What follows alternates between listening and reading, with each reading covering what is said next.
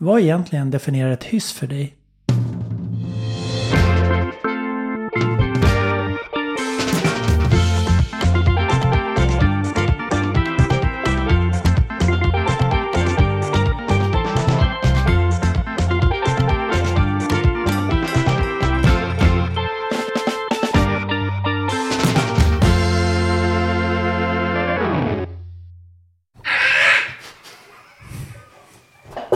Vad gör ni? Vad gör vi? Ja, ska jag också göra den här vuxna introt? Hej och välkommen till, eh, jag vet inte ens vad det heter, Institutet för vansinne, kontrollerad eh, kreativitet och mundiarré.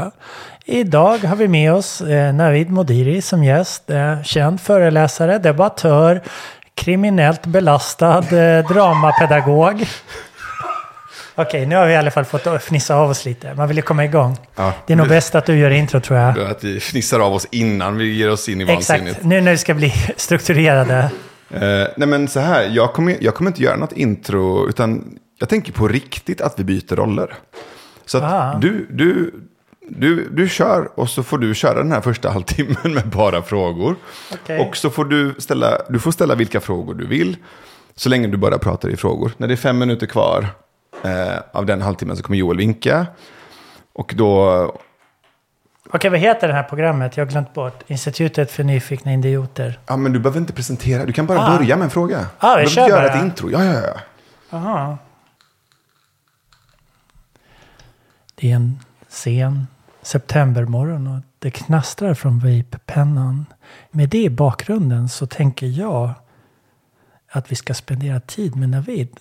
Navid, ut, utöver det här, vad egentligen definierar ett hyss för dig?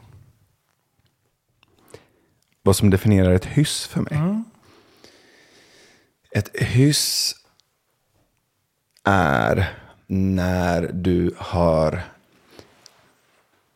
planterat någonting oväntat på en annan persons väntade stig. Oh, spännande. Kanske vi ska ta och gå ner i den där stigen lite mer. Eh, jag tänker att hela det här är ju ett hyss. Här sitter jag och eh, ska intervjua dig om egentligen kreativitet. Men på tal om det, hur definierar du då kreativitet?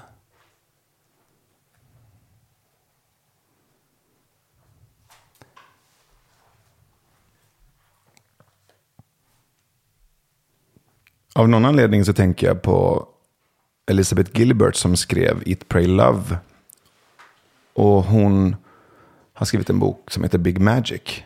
Som bland annat handlar om kreativitet men också med massa andra kompisar till kreativitet. Intuition, eh, nyfikenhet, tillit. Och då beskriver hon antingen i boken Big Magic eller i sitt TED-talk att förr i tiden så sa du inte att någon var ett kreativt geni. Utan att någon hade kreativt geni. Aha, intressant. Och efter upplysningen och som den här individualiseringen av människan, där individen står i centrum. Det, det är sedan dess vi säger att han eller hon är ett kreativt geni, eller han- eller hon är geni. Så då hade man geni, och man hade kreativt geni. För då såg man på människan som inte lika mycket en skapare av idéer och lösningar och kreativitet, utan en mottagare av en kreativ signal. Och det hänger ju ihop med ordet inspiration, alltså inspiro av så här, Gud liksom eh, inblåst eller uppblåst. Eller bara eh, ett, ja, ett heligt blowjob liksom av han där uppe. Då, Det heliga blowjobbet. ja, men det är därifrån begreppet, 14,95. ja, det är därifrån begreppet holy fuck kommer. Liksom. Ja, sant. Det måste vara sant. Det låter för bra för att inte vara sant. Nej, men jag är jävligt bra på att få saker att låta sanna. Jag ser på kreativitet som någonting som redan finns mellan oss, eh, runt oss. det, det är som ett eget eh, fält, en egen dimension. Och i min inre värld, i min fantasi, och jag är medveten om att det här är en fantasi, alltså det jag kommer säga nu, det är en berättelse som jag Mm. tycker om att berätta. Ja. Och det är att det finns någonting som är som en, en, en, en, en värld av eh, idéer. Alltså idéer bor i en annan värld som vi just nu med våra sinnen av olika anledningar inte ser så som vi ser andra saker. Och de kommer att knacka på och besöker oss. Och om vi hinner, du vet, så svarar vi på uppringningen av idén. Mm, Men är vi liksom i stress och håller på och du vet, en massa andra distraktioner och intryck och så, då, då hör vi inte att det ringer. Och då, då har vi inte tillgång till den här idévärlden eller den här kreativa eh, eh, sfären. Och ibland så är det så här, men fan jag håller på med något annat och så svarar vi idén när det ringer och bara, ah, Navid mitt i maten, du vet, som när man svarade på den fasta linan när man var liten. Jag vet ju inte om det där, jag har ju en svensk bakgrund så jag väntade alltid eh, i rummet medan mina vänner åt. Jag skojar. Var det inte tvärtom? Jag vet inte. Jag ville bara jiddra med dig. På tal om hyss. Det här podcasten handlar om hyss, inte kreativitet. Eh, Och improvisation. Nej då, skitsamma. Vi kör vidare.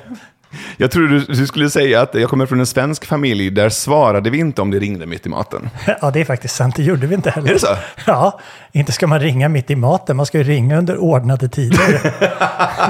Som staten har berättat på våra Det är myndigheten för telefontider hos svenska familjer. Kungliga Telegrafstyrelsen. Ironisk nog, eh, en liten rolig, det är också sant, det hette så. Eh, ironiskt nog så bor jag också i huset för Kungliga Telegrafstyrelsen. Så jag är väl den person som berikar hela det här. Eh, gamla kvarteret Jericho. Om ni vill googla vidare på det, men Och absolut. dessutom metodiken som, som ditt, din gamla uppdragsgivare jobbade med, lite grafteori va? Eh, ja, det är korrekt, men det är jag som ska ställa frågor här. Vad vet du egentligen om grafteori? Nej men jag tänkte telegrafteori, att det var Ja, telegrafteori. Ja. Eh, Jag tänker nästan då, för att knyta an den här väldigt flamsiga dialogen. Eh, jag vill ju att det ska vara gärna kontrollerat och strukturerad eh, konversation. Hur går det tycker du? det går jättebra. Eh, jag tänker, är det som så då att du ser på den här andra världen som ett parallellt universum och att kreativiteten är då din telegraf eller din portal in i det där? Eller? Ja, men jag, ty- jag tycker det finns en liten rolig metafor i att eh, tänka på sig själv som en eh, radioapparat. En gammal radioapparat med, med en antenn, eller antenner som plockar upp eh, radiosignaler eller radiovågor. Och så tänker jag att det finns liksom någon slags utsändning av de här kreativa frekvenserna. Det är idéer, det är berättelser, det är karaktärer, det är koncept, det är alla möjliga liksom, låtar, eh, dikter, eh, lösningar, eh, uppenbarelser, eh, allt möjligt. Och det finns vissa förutsättningar som du kan både göra, du kan identifiera och förstå och träna upp som gör att du lättare kan fånga upp de här signalerna, idésignalerna som, som finns överallt runt omkring oss. Och jag tror att några av oss eh, av olika anledningar blev bra på att eh, vara känsliga för signaler. Men det var inte till en början för att vi hade en idé eller en dröm om att jag ska bli kreatör när jag blir stor. Jag ska jobba med kreativa näringar. Utan känsligheten uppstod ganska ofta i trauma, utanförskap, um, våldsam förälder, mobbing. Så vi blev tvungna att så här vara jävligt bra på att så här fånga upp subtila signaler. Sen så, för vissa av oss så kunde vi översätta det till att fånga upp kreativitet. Eller så blev några av oss terapeuter och psykologer för att vi kunde fånga upp eh, psykiska ohälsosignaler hos andra. Men det finns någonting att säga om eh, upptagningsförmågan och finkänsligheten i upptagningsförmågan av de idéer som redan svävar och finns runt omkring oss i vår tid. Ehm, men också när idéerna kommer och knackar på eh, så, så behöver du vara på en plats där du kan ta emot den, lyssna på den, vad, vad den vill dig. Och sen också sista steget, eh, är jag rätt person att eh, förvalta dig, realisera dig? För här är någonting som inte finns som vill bli till. Det är så jag ser på idéer. Mm. Det är någonting abstrakt som vill bli materiellt. Det är någonting som existerar i en viss dimension, men det vill gärna komma och leka i vår dimension. Och frågar mig, kan du föda mig, skapa mig, bygga mig, själv eller tillsammans med andra? Mm. Och ibland är det så att jag får en uppringning. Så det, mm. Hej, det är jag! Jag bara, tja, fan vad kul, vem är du? Ja, eh, jag är en liten idé som säger hej. Och eh, jag eh, tycker eh, om vantar och jag tycker om hantlar. Så jag tänker att det vore kul om du ville skapa mig och kalla mig för vantlar. Det är alltså jättetunga vantar. Som också gör att du tränar, när du helst vinkar till folk så tränar du dina armar. Vantlar-idén kommer till mig, knacka på. Det gjorde den för 20 år sedan, jag har fortfarande inte realiserat den idén. Efter ett tag så kanske vantlarna går till någon annan, så då dyker det upp någon annanstans för att jag var inte redo eller kapabel att ge den det den behövde. Typ.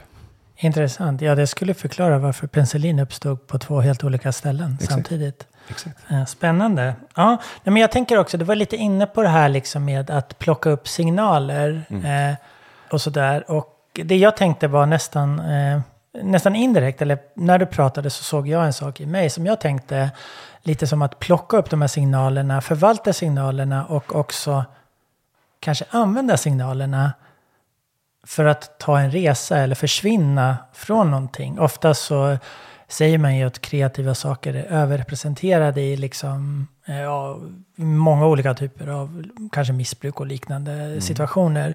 Mm. Eh, det är så otroligt mycket liksom, känslor som, som måste ut. Hur ser du på det? Jag, jag tror att komponenterna i det du sa stämmer, men jag tror att de är framslängda i fel ordning. Mm. Jag, jag tror att vissa av oss föds, alltså med en epigenetisk, det här är liksom, tror jag, till och med på en mätbar nivå, eh, skillnad i eh, nervsystem. Mm. Så att vi föds med ett känsligare nervsystem och vi föds, det är det man slarvigt kallar för högkänslig personlighetstyp, vilket mm. är ungefär lika eh, tydligt som IBS. Det är bara en slarv. Det är bara någon som pruttar lite mer än alla andra på kontoret.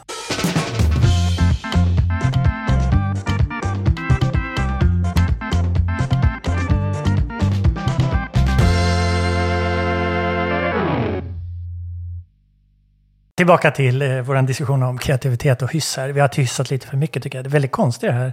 Eh, jag kanske inte ska bli intervjuare trots allt. Eh, nej, men jag, det finns ju någonting intressant i det här. Och det, för, för, jag, jag, tror, ja. jag tror inte att jag så klart svaret på den frågan. Jag tror så här att och då föds ju vissa av oss med, med ett känsligare nervsystem. Och jag tror att det finns någonting i liksom, epigenetiken eller genetiken mm. kring hur du föds. Och då, då, då föreställer jag mig att det finns vissa personer, det finns en grupp personer i samhället som är lite känsligare. Det är varken bra eller dåligt, bara lite känsligare för mm. impulser, intryck och signaler. Och då är en av användningsområdena eller en av de möjliga egenskaperna utifrån att du är högkänslig, att du kan snappa upp signaler i form av idéer och kreativa impulser. Du kan också snappa upp vad människor egentligen menar, vad som finns mellan raderna, vad de egentligen längtar till och behöver. Så du kan också hitta så här, ah, det finns problem och det finns lösningar. Jag lyssnar in problemen, jag träffar andra människor, jag lyssnar in lösningarna i, i ideosfären. Och sen så blir jag en kreativ person som skapar lösningar. Och ofta är de personerna ganska så här observerande, kanske lite introverta, tysta. De sitter i hörnet och bara plockar in en massa impulser och intryck.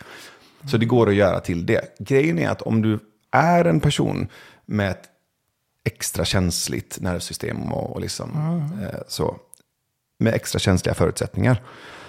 Så betyder det också att när du står på T-centralen måndag morgon i, i Stockholm så är den känsligheten fortfarande påkopplad. Och då rasar intrycken och kaoset och mullret och bruset in i dig. Och det är så outhärdligt att du söker efter någonting att bedöva eller lägga locket på, att slippa känna det kaoset. Nikotin, koffein, eh, opiater, cannabis, eh, kokain, alkohol, eh, sex, whatever. Pick your liksom, Men det är ett skydd mot det överväldigande, det överintensiva kaoset som i bättre organiserad form kallas kreativitet. Intressant svar. Eh, Tror jag. Ja, nej men, In jag, my opinion. ja, nej men, och det är väl, jag, jag tror den är ganska intressant, in my opinion. För att det är också ett väldigt svårt ämne att forska på. Det finns studier och det finns studier som säger motsatta som, som väldigt ofta. Men i det här, när du berättade, så fick det mig att tänka på en person som är en av de personer jag beundrar väldigt mycket. Det är en eh, indisk, eller var, ska vi säga, personen lever inte längre, en indisk matematiker, eh, Srinivasa Ramanujan, som... Eh, Vad heter filmen? Lion? Nej, Nej, jag vet inte vad filmen hette. det finns ju en filmatisering av den. Ja, eh, vi ska se. Någon, en, en eternity kanske? Ja, något sånt. Du kan googla. Han googlar här borta i produktsoffan. Alltså är det inte ändå jävligt lyxigt att ha en skola där man kan säga åt rektorn och sitta och googla under lektionen? Ja, men det om något är väl hyss personifierat. Vi har ju liksom cancelat rektorn så mycket så att han sitter Rektorn, och kan inte du googlar. hämta ett äpple till mig? Exakt. Här är vi professionella studenter nu för tiden. Nej, men tillbaka till ämnet. Liksom. Historien med honom var ju att eh, han har framförallt gjort enorma mängder liksom, upptäckter. Matematiska upptäckter egentligen kan man säga. Eh, hans upptäckter används fortfarande. Och man upptäcker också nya insikter i de här. Eh, det som var signifikant är att han har ingen egentligen formell utbildning. Eh, hans svar var ju egentligen då, för att gå tillbaka till din eh, retorik om den här andra dimensionen. Eh, det var ju att när de frågade honom, var kommer de här ifrån? Hur vet du att de här stämmer? Eh, det var Gud som gav de här till mig när jag mediterade.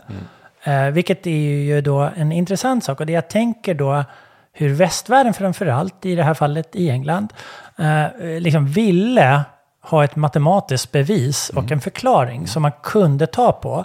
Alltså, i det, är, tror du att det finns liksom människor som är mer eller mindre benägna att befinna sig i då den här osäkerheten. Eller eh, att ha ett koncept som så här, "Åh, Gud det är väl ingen osäkerhet heller i och för sig. Det är en, beroende på om du tror på Gud eller inte. Jag tror inte på Gud, så för mig är det en made up concept. Men någon som gör det kanske det inte är det. Men, jag tänker så här, tror att vi är olika prone till att befinna oss i den här liksom osäkerhetsvärlden. Och hur ser du på det?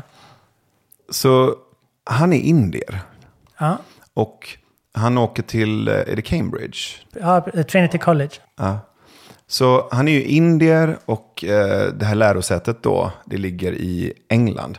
Det är inte obetydligt eh, rent geografiskt. eh, Verkligen var inte. han är född och vart han åker och hur de här synsätten krockar. Det är en klassisk eh, väst mot öst. Men jag tror för att förstå det lite djupare så, så finns det någonting ehm, i, eh, vad heter han som har skrivit den här, eh, The Master and His Emissary, som handlar om vänster och höger hjärnhalva. Ah, Så väst är ju, om du tittar på utvecklingen, en slags övertiltning till vänster hemisfär, alltså logik, linjäritet, sekvens. De ber ju honom om sekvensen. Vi vill veta liksom, den här kedjan av händelser och tankar som ledde fram till det här resultatet. Och han bara, vilken kedja? För de tänker sekventiellt, för att väst är uppbyggt på en övertiltning mot vänster. Det är syn och synen möjliggör sekvenser. Han sitter ju och blundar när han ser det här. Bara det. ja. Han sitter och blundar när han ser. Så att egentligen ser han inte, han känner. Mm. Och känsel är kopplat till höger hemisfär. Och i, i, i eh, de österländska kulturerna så är det mer, fortfarande mer orienterat kring eh, de delar som höger hemisfär eh, tar hand om. Så att jag tror att det finns någonting här kring väst och öst, vänster och höger hemisfär, eh, linjäritet och eh, helhet, men också det språkklädda och det ordlösa. Um, för det finns en teori, jag vet inte vem det var som kom på den eller formulerade den, om att det här som vissa människor upplever att jag pratade med Gud är egentligen bara en medvetandegjord dialektik mellan vänster och höger hjärnhalva. För vänster pratar, alltså jag, med Gud som, som svarar på ett helt annat sätt, inte med språk utan med tecken eller känslor eller skakningar. För att höger hemisfär har inte ord på samma sätt. Så att egentligen du som pratar, lilla Stefan pratar med stora Stefan. Eh, medvetna Stefan pratar med omedvetna Stefan. Um, så att vi går ju hela tiden runt och absorberar intryck, kunskap, idéer, impulser. Och apropå isberg som vi var inne på Just det, förra Titanic lektionen. och isberget. Ja. Så det vi är medvetna om och kan sätta ord på är ju typ en procent eller promille, toppen av isberget. Resten där under, det är ju höger hemisfär. Och det är där jag tror, det är egentligen där, det är egentligen det som är det vi kallar för, det vi kallar för Gud. Det är egentligen där de här intuitiva, oj, nu kom den här idén från ingenstans. Nej, den har liksom marinerats i den här högerhemisfäriska myllan och nu har den här växten som poppat upp över ytan och nu kan du plocka den. Du tror att det skedde nu, det har skett i tio år. Den har vuxit där under jorden i tio år och absorberat en massa lager och sen kommer det upp en frukt eller ett träd eller någonting. Då plockar du den och tror att det hände på den här workshopen. Och det finns, som jag har sett, praktiker, ritualer, övningar som binder ihop um, vänster och höger hemisfär. Alltså eh, Tim Cook. Mm. Tim Cook är ju järnbarken, konstaterade vi ju. Mm. Eh, provkonstaterade Eller vi. var. Var. var. Vi provkonstaterade han ju, det. Han, han har ju provat en ny roll nu. Eller jag skrev här, den lilla dirigenten mellan höger och vänster hjärnhalva. Ah, det är ju ett fint, gulligt namn också. Jag var ah. lite inne i den här. Ja, fortsätt. Ja. Uh, järnbarken, lilla dirigenten, uh, Tim Cook, uh, vad vi nu än vill kalla honom. Och det, finns, det behöver inte vara en person, det kan vara en praktik. Mm. Det är därför alla stora tänkare promenerar. Vad händer när du promenerar? Mm. Du syresätter kroppen och hjärnan.